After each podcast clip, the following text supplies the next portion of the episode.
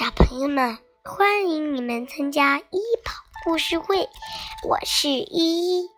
我今天给你讲的故事是《了不起的狐狸爸爸三》第三集。哎，射击！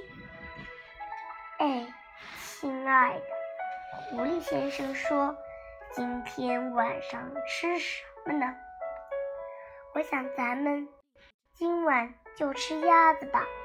狐狸太太说：“如果你愿意的话，就弄两只肥鸭来，咱们两个吃一只，孩子们吃一只，就吃鸭子吧。”狐狸先生说：“绑死的鸭子可是最是最好的。”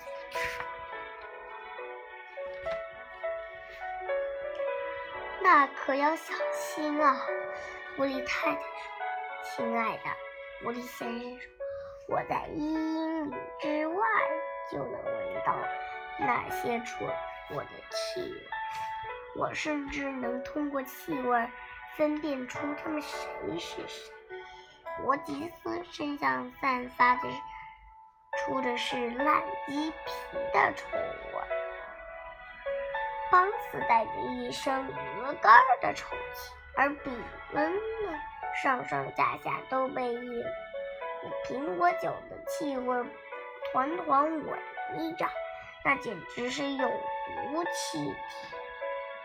是啊，不过千万不要大意。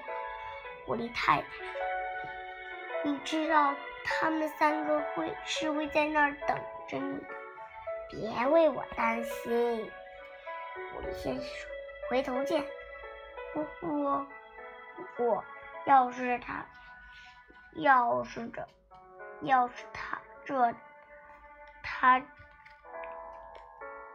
他，这，我要是他的，要是这，要是狐狸先生弄明白。明白，此时此刻，三个饲养场主正在什么地方等着他的话，就不会，他就不会这么过分的自以为是了。他就躲在洞穴入口处的外边，每个人蹲。蹲在一棵树，手里手里握着握上了满装满子弹满了子弹的枪。除此之外，他们所的处的位置也都是经过精心挑选，以确保他们的气味不会被。风吹向狐狸的洞，而是被吹向相反的方向。它们，它们的气味是是无法被狐狸闻出来的。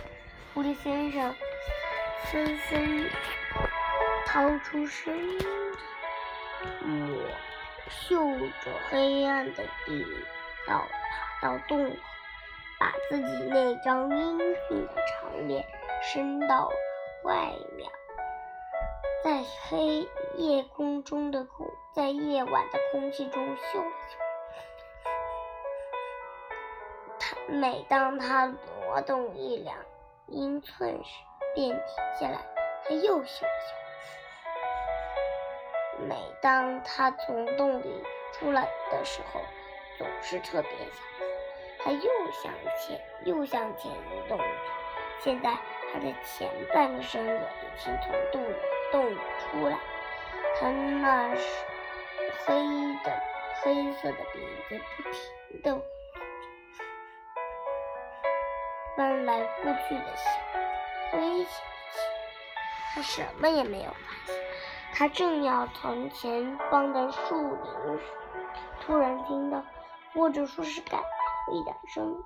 那声音轻微的沙沙，好像好像是什么人在一堆干树叶中轻轻的移动了一下子。吴先生身子顶也贴着地面，一动不动，两只耳朵竖起竖了起来。他等了好长时间。但没有再听到什么声音，那一定是织雨织田，他自言自语，或者是什么别的小动物。他又向东儿爬出一点，然后他又爬出了一点，现在他差不多整个身子都露在外面。他小心翼翼的四面四面八方看了一眼。树林一片抹抹黑，静悄悄的。月亮在天上，天空中的一个朝着个朝个东西上地方闪闪发光。就在这时，那双微灵敏的，在黑暗中也能看见东西的眼睛。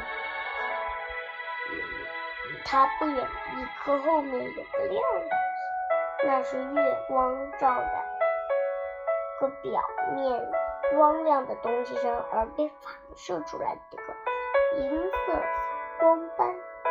狐狸先生一动不动地趴在地上看着它，那到底是什么东西？它现现在它起一点一点地抬高天。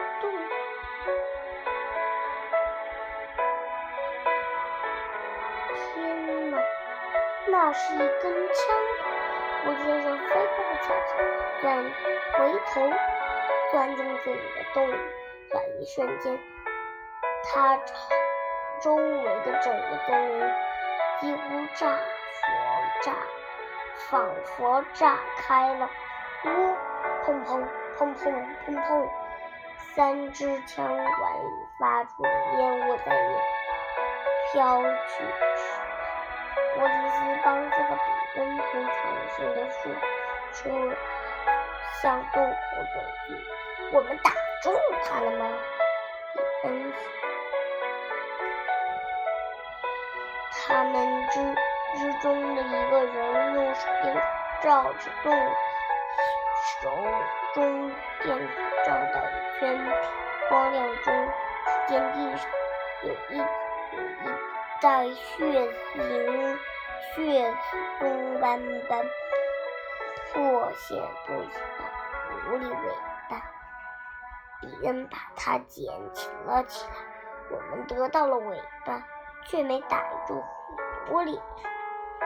他他说着，把这东西扔到一边去。